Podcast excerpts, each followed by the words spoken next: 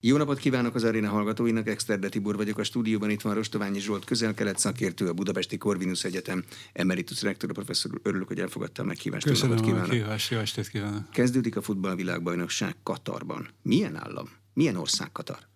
Hát Katar az egy különleges ország, elsősorban kezdjük azzal, hogy egy nagyon pici ország. A területe kb. tizede Magyarország területének, a lakóinak száma olyan 2 millió 100, 2 millió 200 ezer fő körül lehet. Az arab öböl monarchiáinak egyike önálló független állam. Egyébként, amikor néhány évtizeddel ezelőtt megalakult az Egyesült Arab Emirátusok, arról is szó volt, hogy Katar is tagja legyen, de Katar végül is a függetlenséget választotta. Tehát egy független picike ország. Picike ország, de annál ambiciózusabb elképzelései vannak, és annál aktívabb az utolsó időszakban.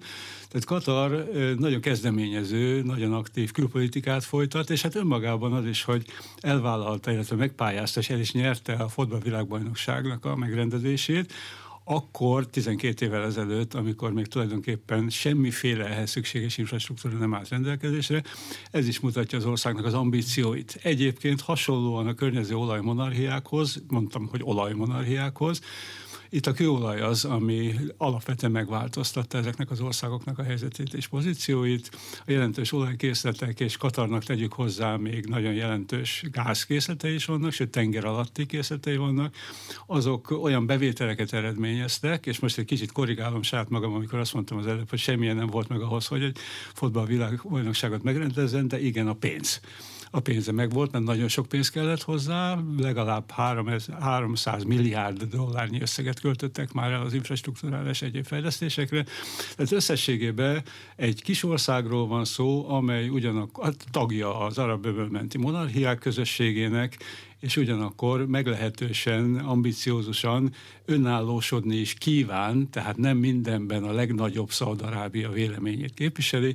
Ugye ennek egy olyan következménye is volt néhány évvel ezelőtt, hogy kizárták egy időre legalábbis az öbölmenti monarchiák egymásból, tehát a közösségükből Katart. Hosszú távra tervezett ambícióról van szó? A királyi család mondja meg, hogy mi legyen? A király család mondja meg, hogy mi legyen. Tehát ezekben az országokban általában az a helyzet, hogy monarchikus vezetése van, politikai vezetése van, ahol ugye meghatározza a királyi családnak a, a szerepe. A királyi családok között egyébként szoros összefonódás van, mert rokoni szálakat is találunk a különböző országok királyi családjai között, és lényegében demokratizálásnak apró jelei azok már bár tapasztalatok, változások apró jelei már tapasztalatok, de hagyományos konzervatív monarchiákról van szó. Ebben az esetben viszont ugye a fotball világbajnokság bizonyos szempontból ütközik a, az eddigiekkel és korábbiakkal. Arra gondolok elsősorban, hogy egy több százezer vagy akár milliós szurkolótáborra lehet számítani, akik az országba érkeznek, és ennek kiszolgálása érdekében olyan, ö, olyan apróságokat mondom idézőjelbe, és odafigyeltek nem az, hogy alkoholos italokat például lehet kapni. Foci szurkoló sör nélkül nehéz. Hát valószínűleg így igaz, meg egyéb ö, italok nélkül, és a stadionokban is elkülönített helyen, stadionokon kívül is ezt megengedik. Hát az iszlám azt tudjuk mindannyian, hogy tiltja mindezeket, és ha már az iszlámnál tartunk, akkor azért jegyezzük meg, hogy Katar elég mereven, mondanám talán így is ragaszkodik az iszlám bizonyos előírásaihoz, illetve azoknak az értelme értelmezéséhez, ami abban is megnyilvánul például, hogy az egyneműek közötti kapcsolatot az teljes egészében tilosnak ítéli, hivatkozván arra, hogy ez zavart jelent az agyban, tehát ezért ez, ez mindenképpen tilos. A másság elismerése, elfogadása az bizonyos problémákkal szembesül Katar esetében. De Mely? ezen a téren is látunk bizonyos módosulásokat, változásokat az elmúlt időt. Főképpen a kritikák hatására, én azt gondolom. Melyik iszlám az uralkodó Katarban? Katarban a többségi iszlám, a szunnita iszlám az uralkodó, tehát ez a meghatározó, van bizonyos kisebbség, síta, ugye síta az a kisebbségi irányzat az iszlámnak, de Katar esetben a többségi, illetve itt egy nagyon fontos dolgot kell mindenképpen megjegyezni, hogy Katar lakosságának becslések szerint különböző becslések vannak erre, természetesen pontos számok nem állnak rendelkezésre. Katar lakosságának úgy körülbelül a 85 százaléka az külföldi eredetű, tehát mondjuk így, hogy vendégmunkás. Tehát nem benszülött Katar, katari állampolgár, hanem vendégmunkás, és közöttük viszont meglehetősen nagy számban vannak ázsiaiak. Ázsiaiak között pedig sátos módon meglehetősen nagy számban vannak keresztények, tehát a kereszténység is jelen van, mint vallás, nem csak Katarban, Emirátusokban és más környező országban is. És mindez még azért is fontos, tehát a vendégmunkások megkülönböztetése, mert a vendégmunkások ugyanazokban a juttatásokban nem részesültek, nem részesülnek még ma sem, mint az őshonos katariak. És ebből komoly problémák származtak, és komoly kritikákkal illette a világ Katart, hozzátéve ugyanakkor még azt is, hogy a különböző infrastruktúrális építkezéseknél az elmúlt tizegy néhány évben nagyon magas volt az elhunytaknak a száma, tehát a balesetben meghaltaknak a száma. Itt a különböző becslések és statisztikák különböznek egymástól. Az ILO egy 40-50 főről beszélt, de vannak olyan források, amelyek szerint 6500-an haltak meg az elmúlt 12 évben nem csak a, a fotball körüli létesítmények építésén, hanem más építkezéseken, infrastruktúrális projekteken is, és a kritikák hatására most már bizonyos lépések történtek a katari vezetés által, olyan például, hogy, hogy létrehoztak egy olyan alapot, amelyből azokat finanszírozzák, akik vendégmunkásokat is beleértve, akiknek a bére nem éri el a minimálbért sem, vagy valamilyen okból nem kapták meg a bérüket, és más ehhez hasonló, olyannyira, hogy az ILO is úgy fogalmazott, hogy elismeri azt, hogy bizonyos pozitív lépések már történtek ez irányban Katarban, de összességét tekintve még nagyon komoly lépésekről, lépésekre van szükség, ami az emberek közötti jelenlegi nagymértékű egyenlőtlenséget csökkentheti. Ja, ha 10% a benszülött, akkor nyilván nem ők építik kétkezi munkával így a stadionokat. Abszolút, így van. Ők hogy élnek? A benszülött katari, akinek hát, teljes állampolgári joga van, az mit csinál reggeltől estig? Hát solymászik, autózik, járja a világot, tehát lényegében olyan helyzetben van, olyan pozícióban vannak, hogy tulajdonképpen bármit megtehetnek, amihez kedvük van, ugyanakkor vagy vállalkozik például, vagy részt vesz akár a, a fotballvilágbajnokság építkezésében is valami vezető poszton.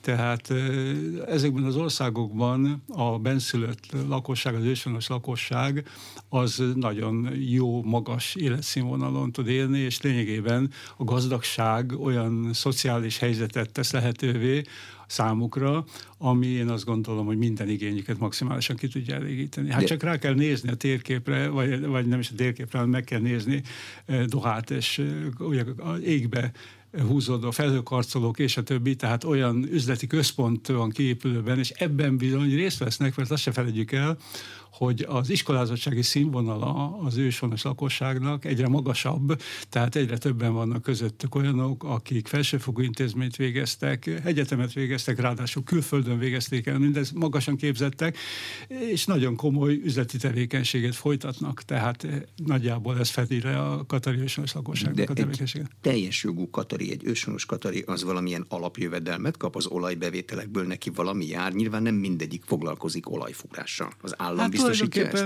Az állam, igen, az államtól elég komoly jutatásban részesülhetnek, de azért egy jelentős hányaduk, mondom, maga is vállalkozik, és vállalkozásból is komoly bevételek származhatnak. És ebben a környezetben jó vállalkozónak számítanak? Ugye egy, egy benszülött Katarinak nem nagyon van ellenfele a katari piacon, mert hát csak egy másik benszülött Katari lehetne a versenytársa. Jó vállalkozó. Nem, tehát most a külföldi tőke, de pontosan azért is igyekszik a katari vezetés konszolidálni ezt a helyzetet és megszüntetni ezeket, a, vagy legalábbis csökkenteni az említett problémákat, hogy külföldi tőkét, minél több külföldi tőkét vonzon be az országba. Tehát nagyon szívesen fogadják azzal együtt, hogy a Katarnak megvan a magas tőkéje, de nagyon szívesen fogadják a, a befektetéseket különböző területeken. Ezek az országok ugyanis, ez inkább Szaudarábiára jellemző teljes mértékben, de bizonyos szempontból Katarra is, azért tudják azt, hogy a kőolaj az véges energiaforrás, tehát előbb-utóbb kimerül, és valamiféle olyan gazdaságot kellene próbálni kiépíteni, építeni, hát persze az ilyen teljesen egyoldalú gazdaságú monarchiák esetében ez eleve szinte lehetetlen, mint Katar, amelyik az olaj utáni időkre való felkészülés volt tükrözi. Ugye Szaudarábiának, ha már említettem, csak egy fél mondat erejéig, egy hihetetlen ambiciózus terve van a gazdaság fejlesztésére a következő egy-két évtizedben, ami, hogyha ha megvalósul, akkor tényleg nagyon komoly gazdasági hatalom, a jelenleginél is komoly pozíciói gazdasági hatalom, az például Szaudarábia, de csak Szaudarábiáról. Mit akarnak a katariek? Üzleti központ akarnak lenni? Ez, igen, igen, igen, igen, pontosan. Tehát ott folyik Tehát, át a pénz, ott így van, így van, így van. És nagyon sajátos, hogy a katariaknak van egy versenytársa a régióban, ez pedig Dubaj. Ugye az Egyesült Arab Emírségeknek a második, Abu Dhabi a legnagyobb emírsége, és Dubaj a második legnagyobb emírsége, tehát tulajdonképpen ketten Doha, ugye Katárnak a fővárosa, és Dubaj bizonyos szempontból vetélkednek is egymással. Ha szeretik a befektetéseket, mert az olaj utáni korszakra készülnek, vannak kifektetéseik is? Tehát a katari tőke megy a világban? Természetesen, természetesen, hát minden ilyen olajmonarchiára ez a jellemző, tehát nyugaton elég komoly befektetéseik vannak, különböző bankokban, létesítményekben, másod fotballcsapatokat vásárolnak. és Például. Tehát ingatonokat vásárolnak, szállodákat, és a többi. Tehát ez már, amikor kezdődött az olajexport fölfutása évtizedekkel ezelőtt, már akkor jellemző volt, most meg különösképpen. Miért látták jó ötletnek a futballvilágbajnokságot? Az borzasztó sok pénzbe kerül sok pénzbe kerül. Azt gondolom, hogy ezen a téren nem jelentett mindez problémát Katar számára, ugyanakkor valami olyan, amivel ki lehet emelkedni, ami megkülönbözteti más országokat. Tehát presztis szempontból, én így fogalmaznék, hogy presztis szempontból volt ez egy nagyon fontos húzás, hogy megpersztek és ezt megkapták, és mondom, fantasztikus volumenű infrastruktúrális beruházásokra került sor, körülbelül mondom 300 milliárd dollár értékben, stadionoktól kezdve kiszolgáló létesítményekig mindenki épült az elmúlt időszakban, tehát és készültek vele időre, úgyhogy kezdődhet is pár nap múlva majd a fotballvilágbajnokság. Milyen a viszonya a szomszédaikkal? Az ember ránéz a térképre, hát Katar a legkisebb, Szaudarábia, Omán, Irak, Irán itt van közvetlenül mellette. Néhány Irán évvel ezelőtt, egy fél évtizeddel ezelőtt körülbelül szomszédai, az öböl többi országa monarchiája, legalábbis közülük a, a jelentősebbek, azok kiközösítették Katart, tehát nagyon komoly embargót léptettek életbe Katarral szemben, és az egyik fő probléma az az volt, hogy ugye az egész öbölmenti csoportban Szaudarábia nyilván a meghatározó, a vezető súlyú, aki nem szereti, hogyha más vélemények hangzanak el, mint ami Szaudarábia képvisel. Most Katar ezt felrúgta, és Katar lényegében saját önálló, gyakran a Szaudival szembe menő politikát, regionális politikát folytatott, értve ezen a kapcsolatrendszert és egyebeket, ahogy az előbb már utaltam rá, például a tenger alatti készletek kiaknázása, itt van egy hatalmas mező, ami, ami Iránnal közös, illetve az Al Jazeera hírtelevízió, ami Katarban működik, és Szaudarábiának és más országnak az is a gondja volt, hogy túlságosan kritikus volt ez a hírtelevízió a többi olajmonarchiával szemben, tehát volt jó néhány olyan ok, ami miatt egy jó néhány évre effektíve blokkolták Katart, ami különösebb problémás, módon, de különösebb problémát nem okozott Katar számára, tehát különösebben nem vetette vissza, nem készítette arra, hogy megváltoztatja, megváltoztassa a, akár a regionális politikáját, vagy akár a szélesebb körültávlatos külpolitikáját, míg nem aztán a többi ország is úgy gondolta, hogy ez most már így elég volt ez a megosztottság, és aztán megegyeztek és visszafogadták a közösségbe, tehát ez egy olyan fajta ide ideiglenes szembenállás volt, ami nem mondom, hogy nem szűnt meg véglegesen, mert Katar úgy néz ki, hogy továbbra is ragaszkodik az saját maga önálló irányvonalához. Említette az Al Jazeera televíziót, az bizonyos csatorna csomagokban nálunk is fogható, sőt, még Magyarországról is szokott tudósítani. Ez egy állami propaganda televízió? Egy klasszikus hírtelevízió? Micsoda az Ez egy hírtelevízió, ez gyakorlatilag egy hírtelevízió, de nem kifejezetten állami, tehát magántőke hozta létre, és tette viszont a közel-keletnek a legjelentősebb, az egyik legjelentősebb, mert az Al Jazeera kívül van az Al Arabiya, az a másik ilyen hírtelevízió, információs forrásává, amely ugyanakkor meglehetősen objektív, és iránymutató. Tehát, hogy éppen az elmúlt napokban halt meg Karadávi Sheikh, Azért említem a nevét, mert ő egy egyiptomi származású, de Katarban élő, rendkívül befolyásos iszlámvallási vezető volt, akinek a szava milliókhoz eljutott. Most ő is Katarban állandó részevője volt a, az Al Jazeera-nak, és pontosan ez elősegítette, hogy a nézetei azok mindenütt ismertek legyenek szert az a világban, tehát óriási befolyási lehetőséget biztosított számára. Na most ebből a szempontból fantasztikusan fontos az Al Jazeera hírtelevízió működése, működtetése. A vallás, a vallási vezetők, meg a királyi család szava, az párhuzamos? Katarban ugyanazt mondják?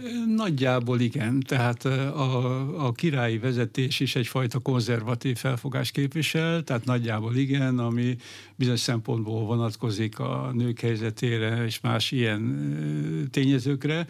Ugyanakkor viszont határozott elmozdulás jelei figyelhetők meg a fogalmazok így, vagy hadd fogalmazok így a konzervativizmus felől a liberalizálás, bizonyos mértékű liberalizálás irányába, tehát nyilván az alapvető normák azok betartandók továbbra is, ugye utaltam itt a egy nemek közötti kapcsolatra, és például ugyanakkor viszont bizonyos oldás van, ez szerte jellemző, és ebből a szempontból az iszlám szempontjából nyilván hangsúlyosabb Szaudarábiának a szerepe, de hadd említsem azt is meg, hogy Szaudarábia is nagyon ügyel arra az elmúlt években, hogy egyfajta mérsékelt iszlám legyen az, ami Szaudarábiához kapcsolódik, és ami meghatározza Szaudarábiát. Maga a szaudi uralkodó herceg trónörök és, bocsánat, trónörök és herceg fogalmazott úgy néhány évvel ezelőtt, hogy elegünk van már a radikális iszlámból, az nem az igazi szaudi iszlám, mi a mérsékelt iszlámnak az irányvonalát képviseljük, és ez a mérsékelt irányba való elmozdulás jellemzi általában az öbölmenti monarchiákat is.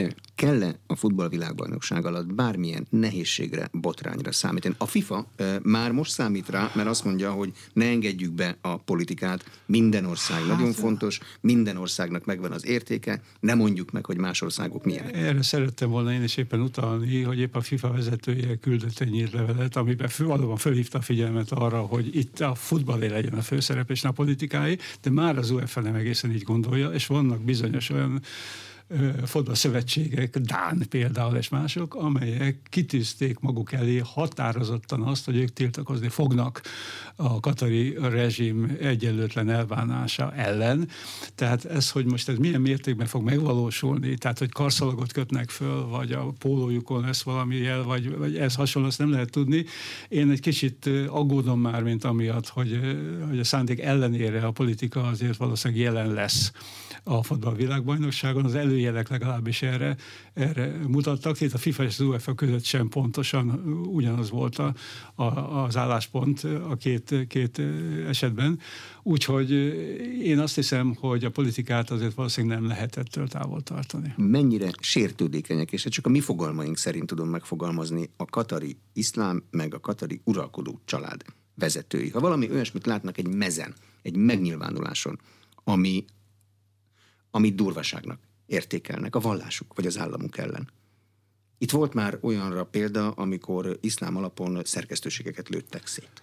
Igen, hát ilyenről Katar esetében reményeim szerint legalábbis nem beszélhetünk, tehát ilyen jellegű radikális megnyilvánulásról nem beszélhetünk. Az tény viszont ugyanakkor, hogy az uralkodó családból többen is az elmúlt hetekben hangot, annak, hangot adtak annak, hogy úgy érzik, mint egy kampány folyna itt a katari vezetés ellen a nyugaton, sajtóban és, és másút, amit ők nagyon rosszallanak. Másfelől pedig mondom azért azok a kifejezetten pozitív lépések, jogvédő szervezetek tiltakoztak, és mások egyébként a katari helyzet ellen. És ezek a lépések viszont, amit bizonyos szempontból lép, amiatt, emiatt tettek a, a, katariak, ezek én azt hiszem, hogy azért pozitív irányban viszik el a, a, az egész kérdést, egész helyzetet. Úgyhogy komolyabb, megtorló intézkedésekre én nem számítok, de abban is bízom, hogy sértő, tehát akár a vallást, akár az uralkodóházat sértő nézetek sem fognak elhangzani, mert azoknak tényleg nem a fotballvilágbajnokságon kellene. Aztán egy másik történet, hogy most a politika az, az mennyire lesz jelen, vagy mennyire nem lesz jelen. Tehát lehet mondani, hogy ha nem provokálják a katariakat, akkor ők nem fognak túlreagálni? Szerintem nem. Szerintem igen, igen, igen. igen. Tehát nagyjából ez a, ez a hozzáállás. Ha jól sikerül a világbajnokság, az, az arab világban mit fog jelenteni? Végül is ezt Katar rendezi. Közös siker lesz? Ha rosszul sikerül, akkor hát, Katar kudarca lesz? Nem, hát hogy mennyire ez közösség, ez Kataré, tehát igazából ez Kataré, tehát nem föltétlenül egy összarab ügy, ez van egy ország, van egy picike ország, amelyik egy nagyszabású eseményt megrendezett.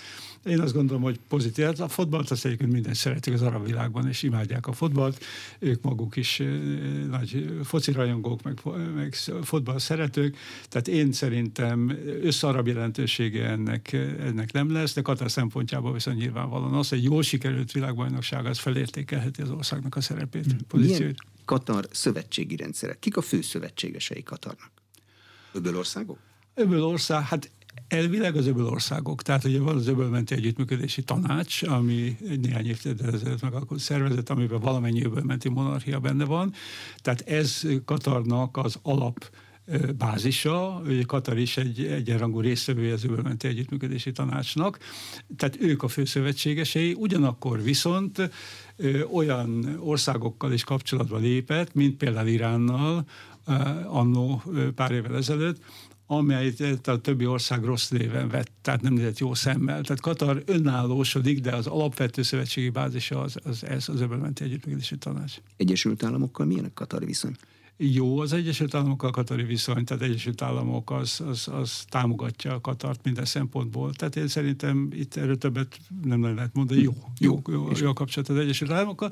Hozzátéve ugyanakkor azt nyilván, tehát ez egy általános tendencia, hogy az Egyesült Államok így távlatosan kivonulni látszik a közel-kelet térségéből már az utóbbi években átengedve egy kicsit a pozíciókat Kínának meg Oroszországnak, de ez az általános amerikai politika, de továbbra is föntartja a viszonyt különböző szövetségeseivel. Ellensége van Katarnak? Hát mindenkinek van ellensége, de így most konkrétan nem tudnék nincs mondani olyan ország, aki, a kör... aki kér, tehát olyan, mint Iránról lehet azt mondani, hogy Iránnak, Iránnak elég sok ellensége van talán, vagy Iránt olyan színbe tüntették fel az elmúlt években, mint egy olyan ellenséget, aki bármikor megtámadhatja az arab világot, akár Szaudarábiát, vagy akár más országokat, de ez egy másik történet nyilvánvalóan. De Katarnak én azt gondolom, hogy ilyen ellenséggel nem kell megküzdeni, vagy szembenézni. Egy futballvilágbajnokság az egy kiemelt biztonsági kockázat ágazatú esemény. Katar ereje elég ahhoz, hogy ezt levezényelje? Önmagában nem, tehát nyilvánvalóan katari biztonsági erők azért nem tudják azt a védelmet nyújtani, amire szükség lenne. Ugye Katar, Katar Pakisztánnal állapodott meg, tehát egy pakisztáni kontingens vesz részt a világbajnokság idején a katari biztonsági ellátásban, amelyik nagyon komoly kiképzést kapott, tehát lényegében minden olyan helyzetre fölkészítették, ami adódhat egy ilyen rendezvény kapcsán, és, és tulajdonképpen ők fogják ellátni a főbiztonsági feladatokat, ami nyilván annak is köszönhető, tehát jelesül, hogy pakisztáni, hogy Katarban elég sok pakisztáni vendégmunkás is dolgozik, tehát vannak a pakisztániak, de éppen erre esett a választás. Én azt gondolom, vagy legalábbis, hogy mondtam, bízom benne, hogy semmiféle atrocitásra nem fog sor kerülni, ami szükségesé tenné ennek a kontingensnek a konkrét beavatkozását. Nagyobb testvér Szaudarábia november másodikán közölték, hogy szerintük Irán eh, órákon belül megtámadja Szaudarábiát. Most november 15-e van, ez eddig nem történt meg. Komoly volt ez a félelem? Nem. Én azt gondolom, hogy nem volt komoly ez a félelem. Egyik országnak sem érdeke, sem Szaudarábiának, sem Iránnak, hogy elmérgesítse a kapcsolatokat. Ugye ez az egész megosztottság és szaudi-iráni szembenállás, ez évtizedes múltra tekintett vissza. Lényegében ennek a részleteiben most talán nem érdemes belemenni, de egyfajta olyan törésvonal van a két ország között, ami részint ugye vallási eredetű, Szaudarábia szunnita, tehát a többségi iszlámnak a vezető országa, míg Iránnak az államvallása az a kisebbségi síta iszlám, és ugye a síta blokknak a vezetőjeként tűnt fel, tűnik fel Irán, tehát egyfajta ilyen hagyományos, vallási alapú szektariánus törésvonal is található a két ország között, másfelől viszont egy geopolitikai törésvonal, tehát mind a két ország évek, évtizedek óta igyekszik befolyását kiterjeszteni a közel minél nagyobb térségére.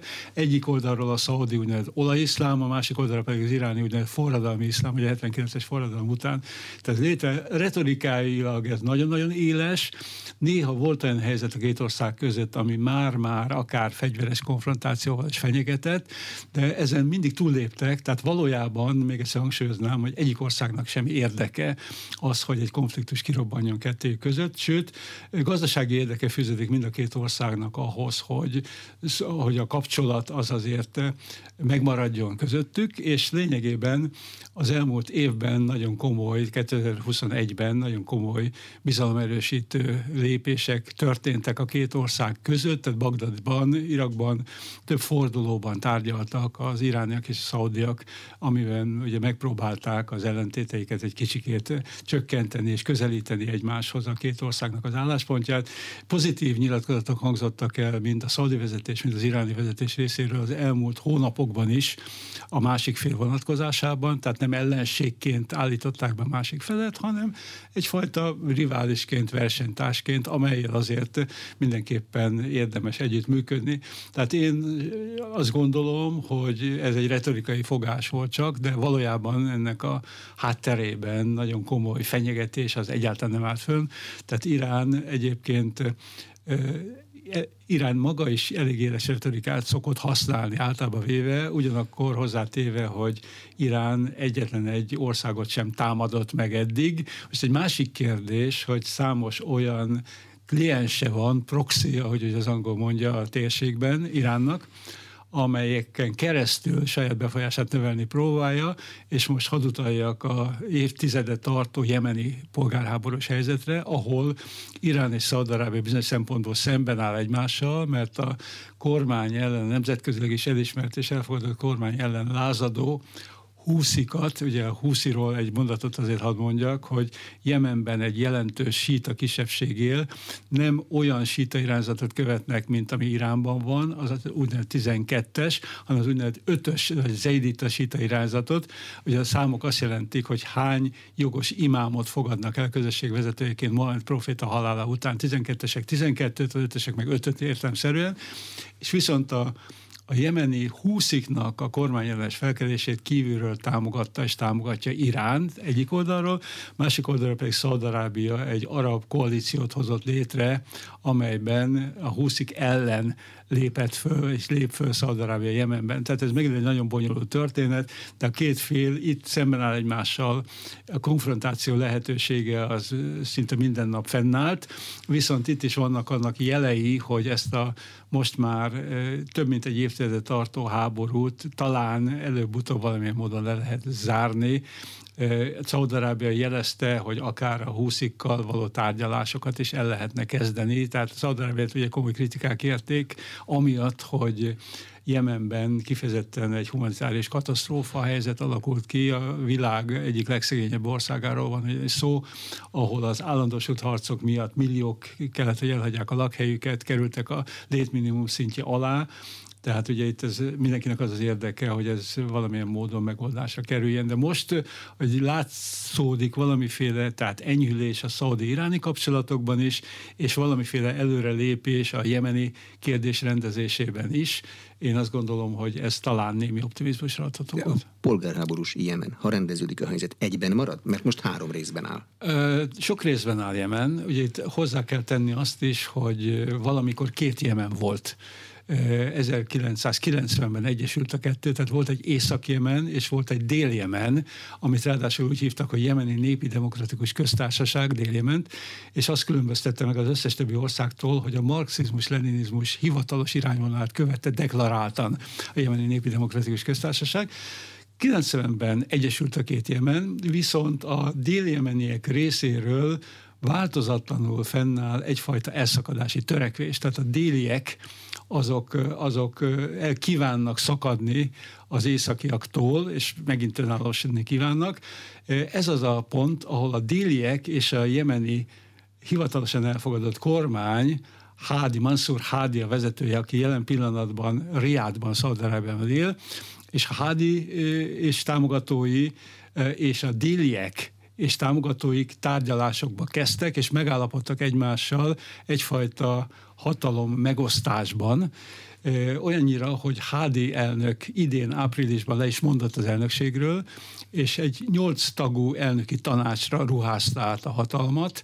Tehát úgy néz ki, hogy a déli elkülönülési szándék az most, most ebben a szempontból rendezésre került a hatalom megosztással, most már csak a húszikkal való problémát kellene rendezni, de erre is vannak jelek, hogy az a, a vezetés és a szaudiak is hajlandónak látszanak talán arra, hogy leüljenek a huszikkal tárgyalni, mm. akik ugyanakkor nem egy Irán típusú iszlám államot szeretnének, csak nagyobb körű, szélesebb körű autonómiát Jemenen belül, de ahogy ön is ugye a kérdésében utalt rá, több részből áll Jemen, és egyáltalán nem biztos az, miután ha végig tekintünk az elmúlt 30 éven mondjuk, vagy még annál is hosszabb időn, alig volt olyan időszak, amikor ne lettek volna fegyveres harcok Jemenben. Tehát olyan megosztottságok vannak keresztül kasul Jemenen belül, hogy törzsekről még nem is beszéltünk egyébként, hogy ezeket valamennyit egy ideig rendezni biztos, hogy nem lehet. Tehát itt csak arra lehet remény, hogy sikerül valami megállapodást kötni, és akkor lépésre lépésre előre haladva megpróbálni a problémákat megoldani, de túlságosan optimisták ne legyünk azért. De, de hogyha megvan egy ilyen megállapodás, és mondjuk nem lőnek a segélyszállítmányokra, meg nem rabolják el azokat, meg a munkatársakat, akkor megindulhat valamiféle donáció? Mert nincs gyógyszer az országban. Abszolút, például. abszolút. Meg, meg, meg, hát ezt a nemzetközi közösség világosan látja, hogy a világ egyik leg nagyobb humanitárius katasztrófája van jelen pillanatban Jemenben, tehát ezt tartósan belső erőből megoldani nem lehet. Tehát ehhez szükséges a külső segítség és a külső támogatás. Én szerintem, amennyiben a feltételek ezt lehetővé teszik, és rendeződnek, és nagyobb fegyveres összecsapásokat sikerül felszámolni, akkor, akkor igen, akkor ez megindul. De a Jemen az fontos a világnak? Onnan nem indulnak el az emberek, nem migrálnak mindenfelé. Jemen az, ami miatt a legfontosabb, az a stratégia. Tehát a stratégiai fekvése Jemennek, az mindig is az volt nagyon-nagyon fontos. Hát gondoljunk utána Nagy-Britannia szempontjából is meghatározott Áden protektorátus, brit protektorátus a fekvés szempontjából Bában van Deb, ami, ami szintén fontos stratégiai útvonal, emiatt nagyon fontos. Egyébként kétségkívül tény, hogy semmiféle érte, a piacon értékesíthető természeti kincsel Jemen nem rendelkezik. Éve, ezredes civilizációról beszélünk egyébként, hogy Sába birodalma az ott volt Jemenben, de lényegében nagyon rossz az ellátottsága ilyen szempontból. Itt én azt gondolom, hogy más országoknak, az arab öböl monarchiájának például a támogatása az meghatározó fontosságú lenne ahhoz, hogy Jement egy kicsit konszolidálni lehessen. Az iráni állam az most stabil, ott egy 22 éves kurdlány megölése után eh, mindennaposak a tüntetések, és nem csak a nők, hanem nagyon sok csoport kint van az utcán. Az iráni állam, az iráni vezetés, én azt gondolom, hogy stabil, de a helyzet nem. Időről időre az elmúlt időszakban Iránban tüntetés hullámra kerül sor, pár évvel ezelőtt is volt egy ehhez hasonló, mint most, ahol az ürügy volt ennek a 22 éves kurdlánynak a halála, de valójában nagyon mély társadalmi-gazdasági feszültségek vannak jelen pillanatban Iránban, köszönhetően alapvetően az Iránnal szembeni szankcióknak. Tehát tudjuk, hogy Iránnak a nukleáris programja az nagyon komoly nemzetközi reakciókat váltott ki, és nagyon komoly szankciókat léptettek életbe Iránnal szemben, azzal együtt, hogy ugye 2015-ben a biztonsági tanács állandó tagja és Németország aláírták az atomalkut Iránnal, amiben ugye megállapodtak abban, hogy Irán visszavesz ebből. Jól lehet, Irán állította mindvégig, hogy nem fegyverkezés, hanem békés célokat szolgál ez a program, és ugyanakkor viszont ebből az atomalkuból, és cserébe viszont feloldják a szankciókat, ugyanakkor viszont 2018-ban Trump vezette Egyesült Államok kilépett az atomalkuból, úgyhogy most megint próbálják visszaállítani az eredeti helyzetet. Folynak Bécsben alapvetően az egyeztetések és a tárgyalások arról, hogy hogyan lehetne ismételten megkötni adott esetben az atomalkut. Na most ennek a szankcióknak nagyon negatív hatása volt az iráni gazdaságra nézve, tehát a gazdaság az visszaesett, a bevételeket, ami van, olaj és egyéb bevételei lehetnek Iránnak, azokat is ez visszavetette. Életszínvonalat nagyon jelentős mértékben visszavetették ezek a szankciók, amelyek nagyon komolyan érintették azt a lakosságot, ahol óriási a fiataloknak az aránya. Tehát ugye a népszaporulat az igen magas, óriási a fiataloknak az aránya, és óriási az elégedetlenség. Most ez időről időre utcai demonstrációkhoz vezet, most is gyakorlatilag ez a helyzet. Ugyanakkor én azt gondolom, hogy ez komolyan jelen pillanatban legalábbis az iráni vezetés pozícióját nem veszélyezteti. Itt egy valamit kell mindenképpen megemlíteni, hogy Iránnak az első számú vezetője, a vallási vezető, Khamenei Ayatollah, idén 83 éves, és ráadásul betegeskedik, akkor jöhet egy nagy változás, hogyha az ő utóda olyan valaki lesz adott esetben, aki akár a reformerőkhöz tartozik, és akkor ezért akár a konzervatívokhoz tartozik, ezt nem lehet tudni a jelenlegi helyzetben. Az elnöke Iránnak az éppen konzervatív, ugye Ibrahim Raisi, de előde ő viszont liberális szellemiségű, reform szellemiségű volt, tehát itt nagyon sok minden fog attól függeni, hogy az iráni első számú vallási vezető az kicsoda. Mert valamiféle változás az érik Iránban, azért ez teljesen nyilvánvaló.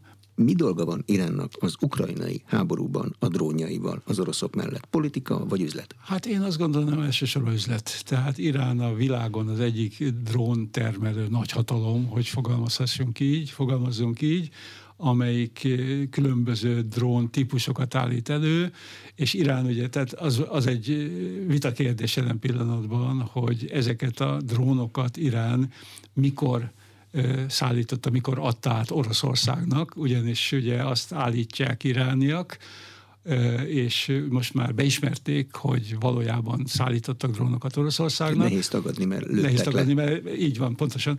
És hogy, hogy ezt még az előtt tették, mielőtt a háború kirabbant volna, tehát ilyen drónokról van szó. Ugyanakkor Zelenszky azt mondta, hogy naponta legalább tíz drónt lőnek le az ukránok, tehát ez teljesen kizárt, hogy ennyi drónt a háború kizerése előtt szállítottak volna. Ugye itt különböző drónokról van természetesen szó, tehát vannak, amelyek csak felderítő drónok, vannak olyanok, ami ez az ön, kamikáze drónok, ahogy fogalmazták, ami belerepül valahova, és ott mindent fölrobban. Na most az, hogy ezekben nagyon fejlett Irán, és maga is komoly fejlesztéseket hajtott végre, az is jelzi, hogy néhány évvel ezelőtt Jemen térségéből hajtottak végre egy dróntámadást Szaudarábia jól létesítményekre 800 vagy 900 kilométerre, oda egyébként a hatótávolságuk az a több ezer kilométert is elérheti ezeknek a drónoknak. És hogy itt még egy érdekes kérdés merül persze föl, hogy hogyan lehet az, hogy Irán drónokat tud gyártani mindenféle szankciók ellenére. Hát Irán ugye azt is állítja, hogy, és, és ugye a drónokban mindenféle nyugati alkatrészeket találnak, német, amerikai és más alkatrészeket lehet találni. Most Irán azt állítja, hogy ezek már nagyrészt saját fejlesztésű drónok, tehát hogy ők maguk olyan technikai színvonalra jutottak el, hogy saját maguk tudják fejleszteni. Másfelől viszont egy jó néhány olyan cég jött létre az elmúlt időszakban, amelyek ilyen fedő cégek, fedő vállalatok, kiküszöbölendő a hadianyagok szállítására vonatkozó embargót. Tehát itt kiátszandó ezt az embargót. Tehát lényeg, ami lényeg, nagyon nagy számú Irán gyártotta drón vesz részt az orosz-ukrán háborúban. Választás volt Izraelben. Milyen irányú most Izrael? Hú, hát ha bejön az, amire sokan számítanak, ugye a legtöbb szavazatot a Likud kapta, és Benjamin Netanyahu, aki 12 éven keresztül volt Izraelnek a miniszterelnöke, kivéve az utolsó másfél évről, amikor ugye kikerült a kormányból.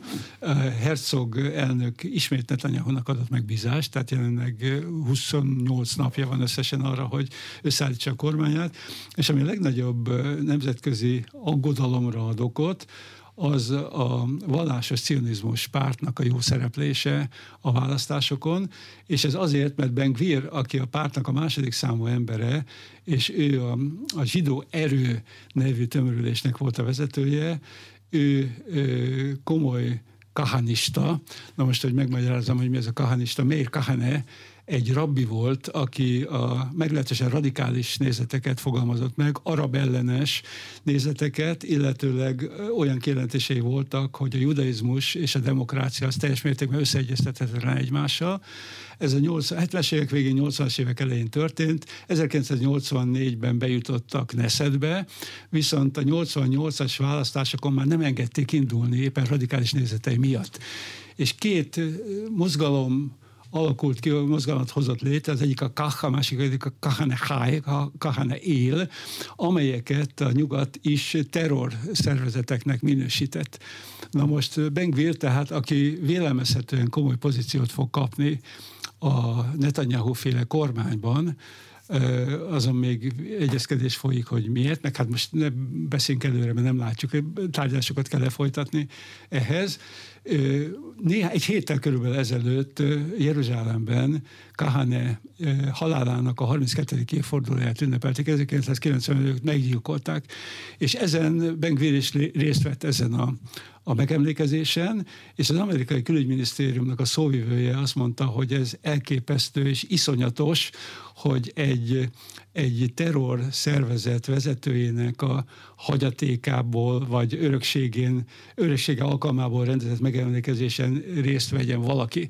Na most ez óriási aggodalmat vált ki nyugatban is, meg Izraelen belül is, hogy radikális, szélső jobboldali elemek erősödhetnek föl, amennyiben megalakul ez a fajta kormány, ugyanis a másik két szóba kerülhető szövetséges még a, a kormányban, az a két ultraortodox zsidó párt, a SASZ, ugye a keleti zsidóknak a pártja, és az Egyesült Tóra Judaizmus pedig az Askenázi nyugati zsidóknak a pártja.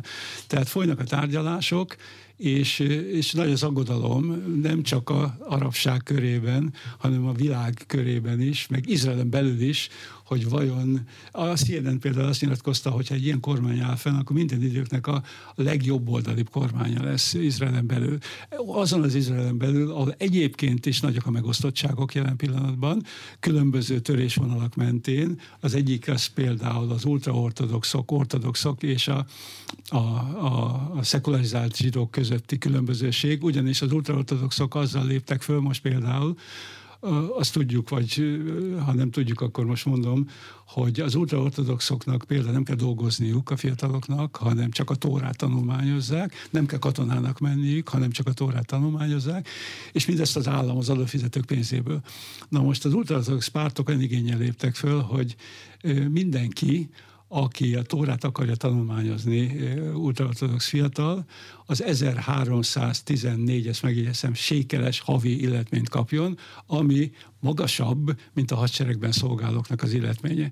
Most ebből nagyon komoly belső feszültségek és problémák adódtak, de belső feszültségek és problémák adódnak abból is, hogy Netanyahu ellen bírósági eljárás folyik, hűtlenkezelés és korrupció és más ilyen vádakkal. óta folyik. Így van, de most is folyik, és van egy olyan szándék, hogy egy kicsit átrendezni az erőviszonyokat, már mint a kormány és az igazságszolgáltatás közötti erőviszonyokat Izraelen belül. Tehát a The Jerusalem Post azt mondta, hogy jelen pillanatban Izraelben alkotmányos válság van.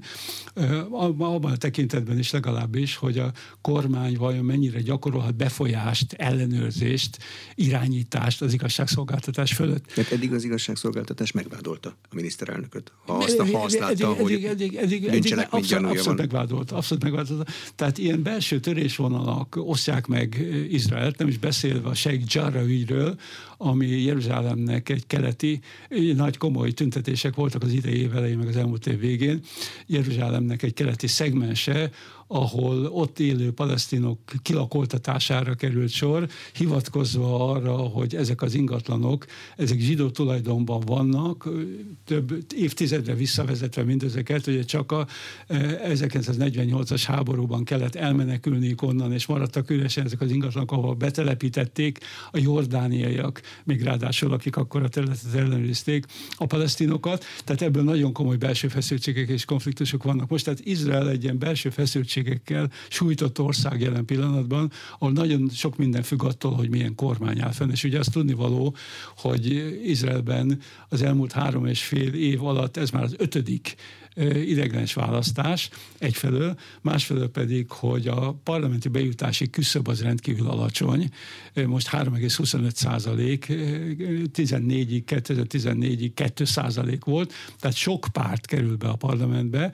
jelen pillanatban ugye 13 olyan párt van, pártszövetség, amelyik bekerültek Neszedbe, akiknek egymással egyezkedniük kell ahhoz, hogy kormányképes koalíciót lehessen létrehozni. Ez az egyezkedés folyik most, és vélelmezhető, mondom, hogy a, a vallásos cionizmus radikális, szélsőjobboldali nézeteket képviselő vezetőkkel rendelkező pártja is kormányzati funkcióhoz fog jutni. De ha ez így történik, akkor abból le lehet vonni ezt a következtetést, hogy egy fontos pozícióban lévő kahanista politikus miatt Izrael mondjuk hamarabb nyúl a katonai eszközökhöz? Ha úgy látják, Izrael mindig is hamar nyúlt, ha úgy látják. Én nem gondolom, hogy így van. Én nem gondolom, hogy így van. Egyébként az fontos, hogy ki lesz a védelmi miniszter, mert most különböző kombinációk alapján ugye az merült fel egyfelől, hogy, hogy a, a vallásos cionizmus pártnak a másik vezetője lenne, de ugyanakkor a Netanyahu mai meg a tegnapi nap híre az, hogy Arya Dérinek, aki a SASZ pártnak a vezetője, ortodox zsidó pártnak a vezetője akarná adni a védelmi miniszteri funkciót, aki ráadásul nem is volt életében katona, tehát ilyen nagyon érdekes kombinációk adódnak a tárgyalások folyamán. Nem hiszem egyébként azt, hogy Izrael katonai eszközökkel bárkit megtámadna, beleértve ebbe még a gázai övezetet is, mert azt se felejtsük el, hogy, hogy tavaly is meglehetősen visszafogottan minősült a gázai övezetből érkező rakétatámadásokra korábbiakhoz képest Izrael. Tehát itt a belső problémák megoldása lesz nagyon fontos, és ebbe a belső problémákba beleértem azt is, hogy az izraeli arabságnak a helyzete, ugye az ország lakosságának körülbelül a egyötöde az, az, az arab, izraeli arab, tehát rendelkezik izraeli állampolgársággal. Ők is részt vettek a mostani választásokon, egyébként négy párt van, akik három listán indultak, akik közül az egyik nem ért el, a Balad nem ért el a parlamenti bejutási küszöböt, de az ő helyzetük is, is megoldatlan. Tehát itt a palesztin kérdés általában véve is megoldatlan, és ez egy komoly teher, én azt gondolom, Izrael számára is. De még az izraeli bizonytalansággal együtt is igaz az, hogy a térség inkább a megnyugvás irányába halad? Bizonyos szempontból igen, és itt hadd említsem meg a, a 2020-ban megkötött ábrahámi megállapodásokat, ami egy korábbiakhoz képest egy radikális változás jelent. Ugye ezt az Egyesült Államok, Izrael és az Egyesült Arab Emírségek kötötték meg, csatlakozott hozzá a későbbiekben Bahrein, Marokkó és Szudán is, ami tehát az első olyan jelentős lépés volt, ami Izrael kapcsolatát rendezte az arab világgal, és ez a világ egy részével legalábbis egyelőre, ugyanis ezek az országok elismerték Izraelt, vélelmezhetően Szaudarábia is előbb-utóbb hamarosan csatlakozni fog ehhez a megállapodáshoz, ami viszont jelentősen leértékelte a palesztin kérdést az Izrael való együttműködéshez képest.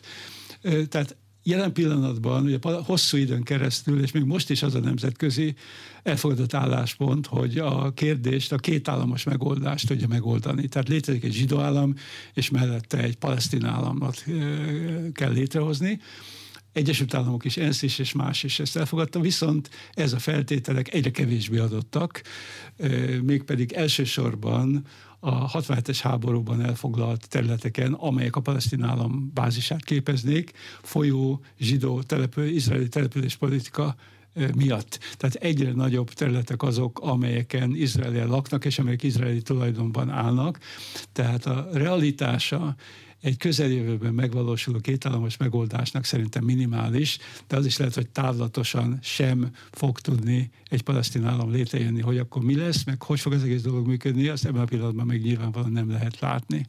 Köszönöm a tájékoztatást. Az elmúlt egy órában Rostoványi Zsolt közel-kelet szakértő, a Budapesti Corvinus Egyetem emeritus rektora volt az Inforádió arénájának vendége a műsor elkészítésében Módos Márton főszerkesztő vett részt. A beszélgetést a rádióban és az infostart.hu oldalon is figyelemmel kísérhetik. Ha ezt a beszélgetést érdekesnek találták, akkor kérem iratkozzanak fel az Inforádió YouTube csatornájára. Köszönöm a figyelmet, Exterde Tibor vagyok.